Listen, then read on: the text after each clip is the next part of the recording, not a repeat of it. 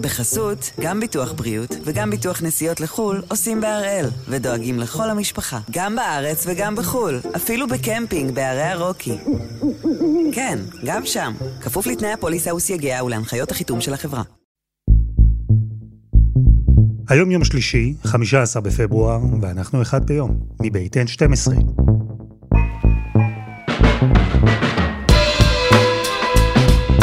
אני אלעד שמחיוף, ואנחנו כאן כדי להבין טוב יותר מה קורה סביבנו, סיפור אחד ביום, כל יום.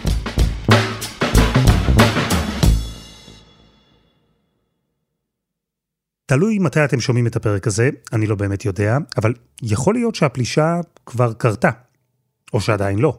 יכול להיות שהיא בכלל בוטלה. כי נכון לרגע הזה, לרגע שבו אנחנו מקליטים את הפרק, אז בעולם עדיין לא יודעים. בארצות הברית ובבריטניה אומרים שכן, יש חלון מאוד מצומצם לפתרון דיפלומטי, אבל הוא הולך ואוזל.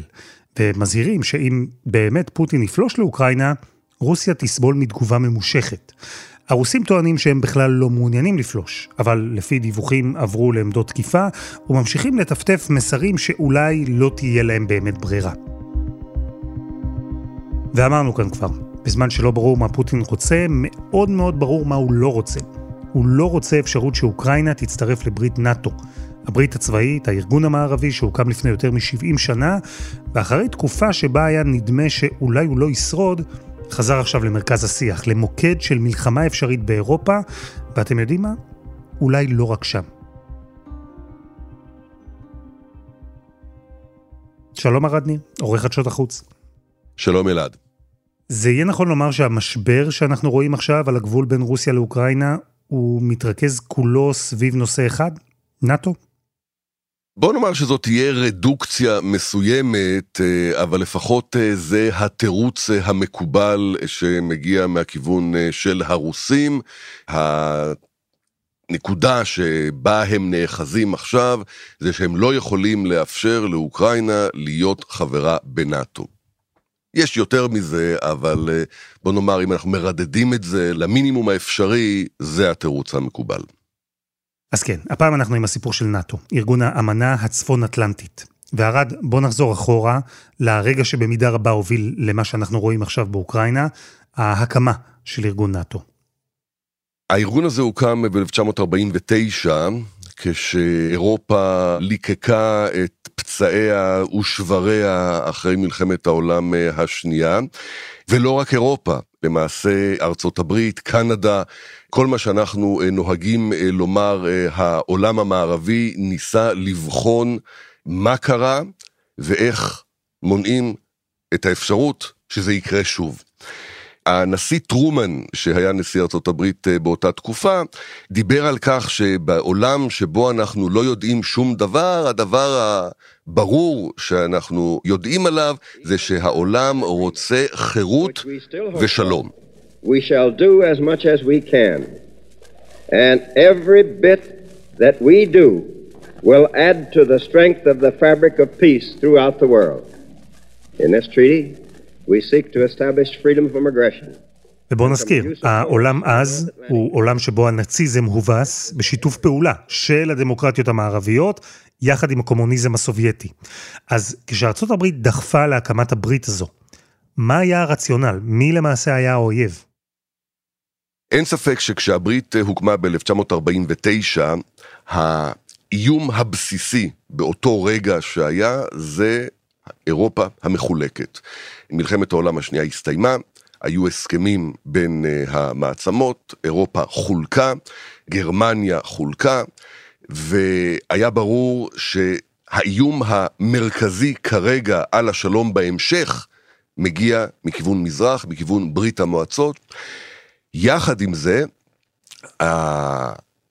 ההתגייסות לרעיון נבע בין השאר מתוך הרצון למנוע כוחות פשיסטיים לקום בתוך אירופה. הייתה איזושהי תחושה שלאירופה אין את הכוחות להתמודד ולמנוע עלייה של כוחות כאלה, כפי שהיא הוכיחה במחצית הראשונה של המאה ה-20, וגובש הניסיון הזה לייצר אחווה צבאית שגם תאפשר לה להתמודד מצד אחד עם האיום החיצוני, וגם תמנע כל יכולת של התפרצות חוזרת מבפנים.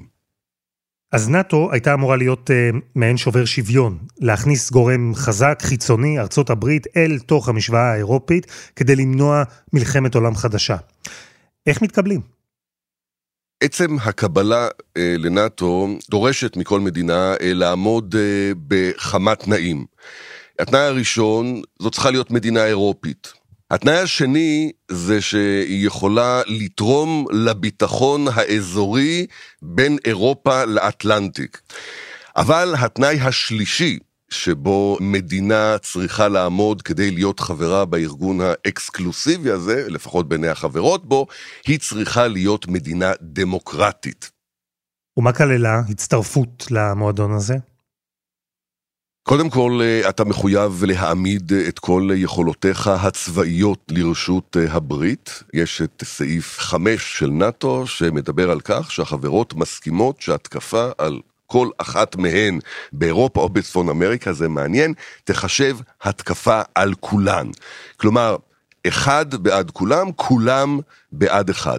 מעבר לזה יש את אה, הסעיפים המוקדמים יותר, 2, 3 ו-4, שמדברים על שיתוף פעולה צבאית, אבל המהות של אה, הברית הצפון אטלנטית, של נאט"ו, זה שברגע שאחת מבעלות הברית נמצאת בבעיה, תחת מתקפה, כולם מתגייסים כדי לעזור לה, כאילו שכל אחת ואחת מהן מותקפת. כלומר, בבסיס של נאט"ו עומדת הברית, השותפות שבין המדינות החברות. אנחנו לא מדברים על אה, גוף שיש לו צבא משלו. כן, כל אחד מהצבאות הוא עומד בפני עצמו. יש מטות משותפים, מנסים להגיע לאחידות בציוד אה, שבו אה, משתמשים, מן הסתם אה, ציוד אמריקאי בעיקרו, אז שוב הציניקנים יגידו שארצות הברית ארגנה לעצמה שוק נהדר להשתמש בו ולשווק אליו ולמכור בו ולהרוויח ממנו את כל תוצרי התעשייה הצבאית שלה. יש סטנדרטים מקובלים, אבל כל צבא הוא צבא משלו, כל מדינה נותנת תקציב אה, או משתתפת בתקציב של נאט"ו כפי יכולתה, כפי החלטתה.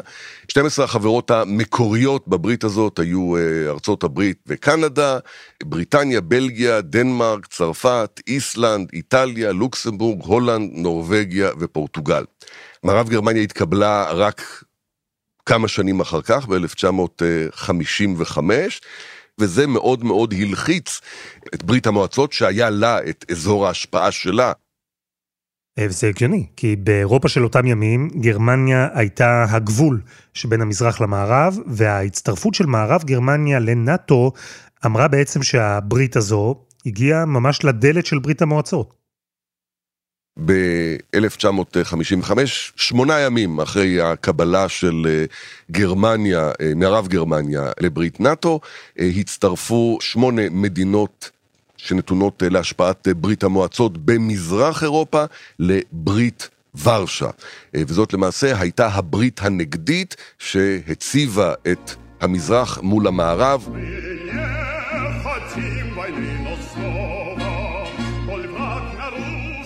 כדי להיות חבר בברית ורשה זה לא שינה אם רצית או לא רצית. אה, זה היה אה, סוג של אה, החלטה שהתקבלה בפוליטביורו במוסקבה. שליטים של המדינות בגוש המזרחי מעבר למסך הברזל, אלה לא היו שליטים דמוקרטיים, אלה לא היו בחירות דמוקרטיות, בוודאי ובוודאי שלא היה צריך לעשות שום משאל עם בשום מדינה כדי להתקבל לברית ורשה. ובעצם שתי הבריתות, נאט"ו ומולה ברית ורשה, המשיכו לעמוד זו מול זו. אה, נקרא לזה מאזן אימה או סטטוס קוו, במידה רבה על הדבר הזה נשענה המלחמה הקרה. ובין שתי הבריתות היו חיכוכים. המאבקים אה, בין שני הצדדים היו כל כך אה, חריפים וכל כך רחבי יריעה, אפילו הגיעו למרוץ לחלל. זה שהרוסים, או ברית המועצות, הגיע לחלל עוד לפני ארצות הברית, זה נחשב ככישלון של נאט"ו. אמנם ארצות הברית הובילה את המרוץ לחלל, ובסופו של דבר כנראה בשלב מסוים גם זכתה לניצחונות בו, למשל ארצות הברית הייתה זו שהגיעה לירח, אבל זה נחשב חלק מהמאבק, חלק מהמרוץ של המדינות החברות כולן. ואז המלחמה הקרה הסתיימה.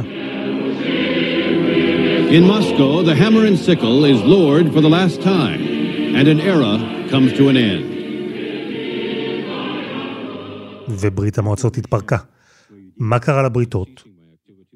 אכן, נזכיר, ב-1989 נפילת מסך הברזל, התפרקות ברית המועצות, נפילת חומת ברלין, מדינות מזרח אירופה דורשות דמוקרטיה, לאט לאט בזו אחר זו הן נופלות, ובסופו של דבר ברית ורשה מתפרקת לחלוטין, והברית היחידה, ההגמונית אם תרצה, שנמצאת באירופה ובעולם באותה תקופה, זו ברית נאט"ו. וכשהיא בעצם הפכה למונופול, נאט"ו הייתה גם פעילה מעבר להסכמים, לניירות, ראינו פעילות של ממש גם בשטח? במלחמה בבלקן באמצע שנות התשעים, נאט"ו נקראה להשכין שלום בבוסניה. My fellow Americans, today our armed forces joined our NATO allies in airstrikes against Serbian forces responsible for the brutality in Kosovo. We have acted with resolve. For several reasons. כבר שם היה חוסר שביעות רצון במזרח או ברוסיה מהדרך שבה פעלה נאט"ו. אני מזכיר לך שב-1999 הייתה התקפה ראשונה של נאט"ו על מטרות סרביות בבלקן, ללא החלטה של מועצת הביטחון. Milosevic knows the phone number of NATO, and he knows where to call when he wants the strikes to stop. The primary goal of these strikes would be to stop the Serbs from continuing their attacks against the Albanians. כלומר, הייתה שם סוג של עימות בין מזרח למערב, בין נאט"ו לבין רוסיה, כשוולדימיר פוטין כבר איש בעל השפעה ברוסיה, מאוד לא רובה נחת ושבע רצון מהדרך שבה הממונים עליו, בוריס ילצין, מנהל את הסיטואציה באותה תקופה.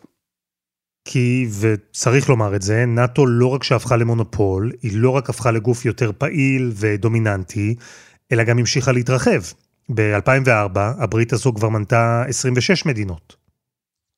ועוד איך. בין המדינות האלה כמובן מדינות ברית ורשה לשעבר, כמו פולין, רומניה, הונגריה, צ'כוסלובקיה באותו זמן, בולגריה, אבל יש שלוש מדינות מאוד משמעותיות שמצטרפות באותו שלב לברית נאט"ו, שעם כל הכאב שיש לרוסים על הצטרפות מדינות ברית ורשה, הכאב פה, הפצע כאן, הסכין כאן מסתובבת הרבה יותר עמוק.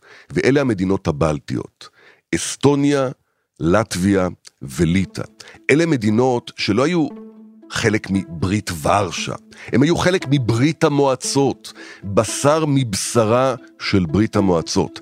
והמדינות האלה הופכות להיות מדינות דמוקרטיות, עומדות בכל התנאים כדי להתקבל בשלבים הראשונים גם לאיחוד האירופי ולנאט"ו, וזה בהחלט פצע שמדמם עד עצם היום הזה בלאומיות הרוסית, כפי שוולדימיר פוטין מבטא אותה. ופוטין ראה את ההתרחבות הזו של נאט"ו שנגסה, לקחה ביס גדול במה שהייתה פעם האימפריה הסובייטית. הוא בשלב הזה כבר נשיא רוסיה, אבל עדיין לא מישהו שנתפס כדמות עולמית מרכזית, בטח לא כמו היום. והמהלכים האלה של נאט"ו, איך הם עיצבו את השקפת העולם של פוטין, את המקום שלו בזירה העולמית?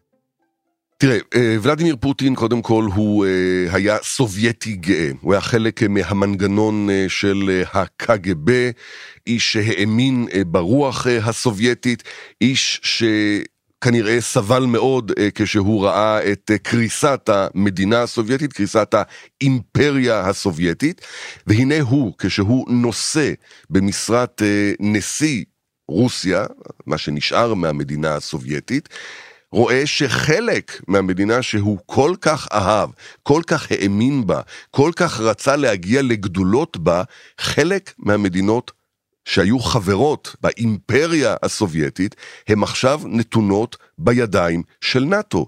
או במילים אחרות, בידיים של ארצות הברית, חיילים אמריקאים על אדמה סובייטית לשעבר, על הגבול הצפוני של רוסיה.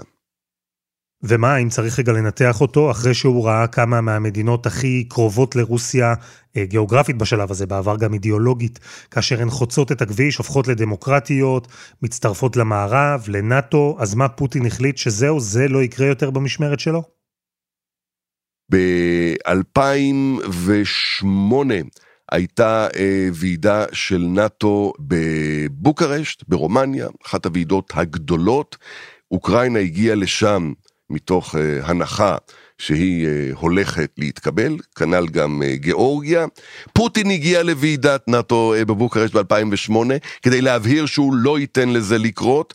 הם לא התקבלו, שתי המדינות האלה, אוקראינה וגיאורגיה. ופוטין, כמה חודשים אחר כך, הראה למערב למה הוא מתכוון כשהוא אומר שהמדינות האלה לא יהיו חברות בנאט"ו, כשהוא פלש לגיאורגיה. Overseas, a fierce battle broke out today on the fringe of the former Soviet Union. Tonight, Secretary of State Rice is calling on Russia to end its assault on the Republic of Georgia, now a U.S. ally. וזה הרגע ששינה את הכל, הרגע שבו כל העולם כבר הבין שפוטין מוכן לעשות הרבה מאוד כדי לעצור עוד התרחבות של נאט"ו, וזה בדיוק מה שהעולם שואל את עצמו עכשיו. עד כמה רחוק פוטין מוכן ללכת הפעם? אבל קודם, חסות אחת, וממש מיד חוזרים.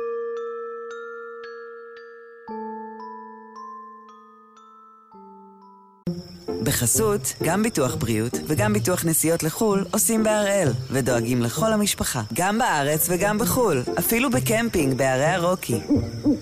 כן, גם שם, כפוף לתנאי הפוליסה וסייגיה ולהנחיות החיתום של החברה.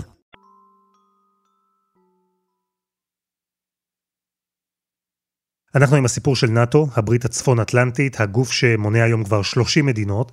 כרגע הגוף הזה נמצא במרכז של מלחמה אפשרית, והכל בגלל מדינה אחת שאולי, ואולי לא, תצטרף לתוך הברית. ערד ניר, כמו עם גיאורגיה, פוטין פשוט לא מוכן לקבל שאוקראינה תצטרף לנאט"ו, זה מבחינתו קו אדום. פוטין מעבר לשאיפות ההתפשטות שלו, מעבר לזה שהוא רואה באוקראינה חלק מרוסיה הגדולה, חלק מסלע קיומו, אם תרצה, פוטין אומר, אני לא יכול לקבל את זה, שתהיה השפעה מערבית באוקראינה, ועל אחת כמה וכמה לא יכול לקבל את זה שאוקראינה תהיה חברה בנאטו. אבל יש בכלל אפשרות כזו? אה, הצטרפות של אוקראינה לנאטו, זה משהו שהוא בכלל יכול לקרות? ככל שאני מצליח להבין, אין כוונה אמיתית לקבל את אוקראינה לנאטו. אוקראינה מאוד מאוד רוצה, אבל המדינות החברות בנאטו, בעיקר מדינות אירופה, אבל גם ארצות הברית, מבינות שזה מתכון להסלמה שאיש לא יודע לאן היא תגיע. ברור כבר שנים. במילים אחרות, המחיר של צירוף אוקראינה לנאטו, מלחמה ודאית עם רוסיה, כנראה שהוא לא שווה, לפחות בעיני ארצות הברית, את התועלת של אוקראינה כחברה בתוך נאטו. וזו באמת שאלה, ארד, האם יש לנאטו אינטרס להמשיך ולהתרחב באזור? בסוף הרי כל מדינה כזו שמצטרפת לברית יכולה לסבך את ארצות הברית במלחמה, בגלל אותו סעיף 5 שקובע שמתקפה על חברה אחת היא כאילו מתקפה על כולן. אז קודם כל, אה, אינטרס יש, באמת דובר באזורי השפעה, בחלק מהמדינות האלה אה, יש גם מחצבים, משאבי טבע, נגישות, דרכים ימיות, עולם משתנה, חשוב, אה, כל מדינה רוצה שיהיו לה אה, אזורי השפעה, על אחת כמה וכמה ארצות הברית. אם זה הולך גם עם דמוקרטיה, זה גם בסדר. אשר אה, להתייצבות של אה, כל מדינת, מדינות נאט"ו לפי סעיף אה, 5 ברגע האמת, אחת בעד כולם, כולם בעד אחת. פה יש לפחות מבחן אחד שארצות הברית לא עמדה בו ושאר מדינות אחריה, וזה המבחן של, שוב, טורקיה בסוריה. כשהחלה המלחמה בסוריה, מלחמת האזרחים שם, וארדואן הרגיש מאוים מהכיוון של סוריה, הוא ביקש מנאטו להפעיל את סעיף 5 ולהציב סוללות נגד טילים על גבול טורקיה-סוריה כדי למנוע תקיפות בטורקיה. נאטו לא נענתה. ארה"ב לא נענתה. מכיוון שכך, לאן פנה ארדואן? ארדואן פנה לרוסיה. אז היום אנחנו רואים סוללות של SA-400 רוסיות על אדמת טורקיה, מדינה שחברה בנאטו. יש כמובן סנקציות שמופעלות על ארדואן, ושוב הקודים לא משותפים, ויש הרבה מאוד בעיות, ויש חששות, אז הנה זה מראה לך שרצונות לחוד ומציאות לחוד, ולפעמים אפשר גם להגמיש את, את, את המציאות. אז בתשובה קצרה לשאלה שלך, כן, השפעה רוצים, התייצבות צבאית, לא תמיד לא מתחייבת. כן, אבל זה לא תמיד כל כך ברור שיש אינטרס אמריקאי. זה אפילו לא תמיד ברור לנשיא ארצות הברית. לדוגמה, דונלד טראמפ. הוא חשב שמדובר בארגון שמכביד על ארצות הברית הרבה יותר מאשר הוא מסייע לו. תראה, דונלד טראמפ הרי נבחר תחת הכותרת אמריקה פרסט, אמריקה תחילה. אני, אכפת לי רק ממה שקורה בארצות הברית, לא אכפת לי מהעולם. זו הייתה לכאורה הסיסמה הגדולה. בפרקטיקה הוא טען שהמדינות החברות בברית לא משלמות די כדמי חבר. עיקר הנטל נפל על ארצות הברית של אמריקה, ובצדק. הטענה הזאת היא נכונה. In saying that NATO members must finally contribute their fair share and meet their financial obligations. Over the last eight years, the United States spent more on defense than all other NATO countries combined. אבל גם האינטרס של ארצות הברית היה לשמר את הארגון הזה, ולא רק אה, בשל יכולות ההשפעה וכולי, אלא אם נחזור להתחלה, למשבצת הראשונה שהביאה להקמת אה, הארגון הזה, המשבצת שבה הברית רצתה למנוע את הצורך שוב להקיז דם אמריקאי כדי להביא שלום לאירופה. פעמיים ארצות הברית שיגרה במאה ה-20 חיילים כדי להציל את אירופה מעצמה. הקיום הזה של נאט"ו נועד למנוע בין השאר מארצות הברית את הצורך הזה. ומכיוון שכך, אני לפחות רואה בכך אינטרס אמריקאי. אז פוטין לא מוכן לקבל את נאט"ו באוקראינה, הוא לא מוכן לקבל אוקראינה מערבית, דמוקרטית, הוא בטח לא מוכן לקבל טילים אמריקאים שיוצבו ממש על הגבול שלו. והמערב לאו דווקא מעוניין לצרף את אוקראינה לנאט"ו, עם כל ההשלכות של המהלך הזה, אבל הוא כמובן לא יכול לומר בגלוי שהוא לא מתכוון לצרף את אוקראינה, כי זה יהיה ניצחון לכוחנות הרוסית, ובעצם יעמיד בספק את כל הארגון, את כל המהות של הברית. וזה נשמע לי ארד, שאנחנו בעצם במבוי סתום. ובגלל זה צריך בן אדם יצירתי עם מהלך שיבהיר לפוטין שהמשחק של אוקראינה בנאטו הוא משחק ברור, הסוף שלו די ברור לפחות בשלב הזה שאין כוונה להגיע לשם.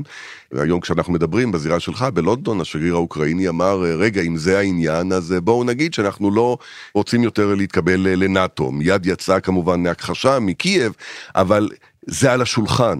כלומר הכלים הם ברורים. השאלה אם רוצים להשתמש בהם, וכל אחד, אתה יודע, יש לו משחק של אינטרסים.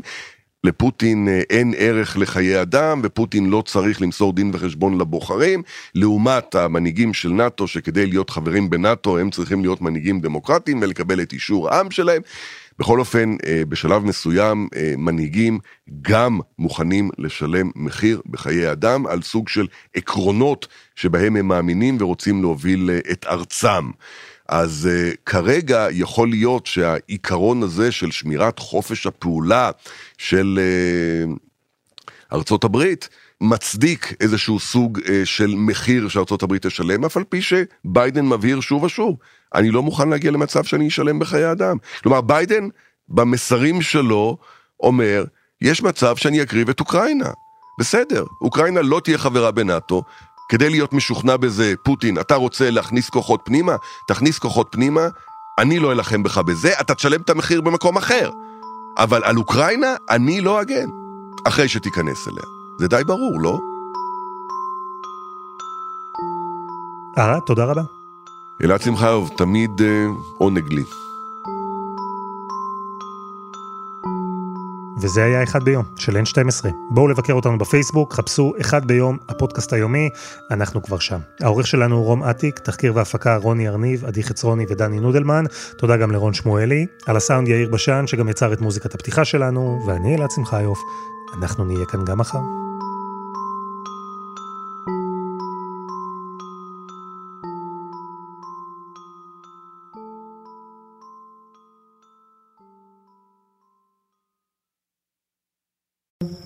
בחסות, גם ביטוח בריאות וגם ביטוח נסיעות לחו"ל עושים בהראל, ודואגים לכל המשפחה, גם בארץ וגם בחו"ל, אפילו בקמפינג בערי הרוקי. כן, גם שם, כפוף לתנאי הפוליסה וסייגיה ולהנחיות החיתום של החברה.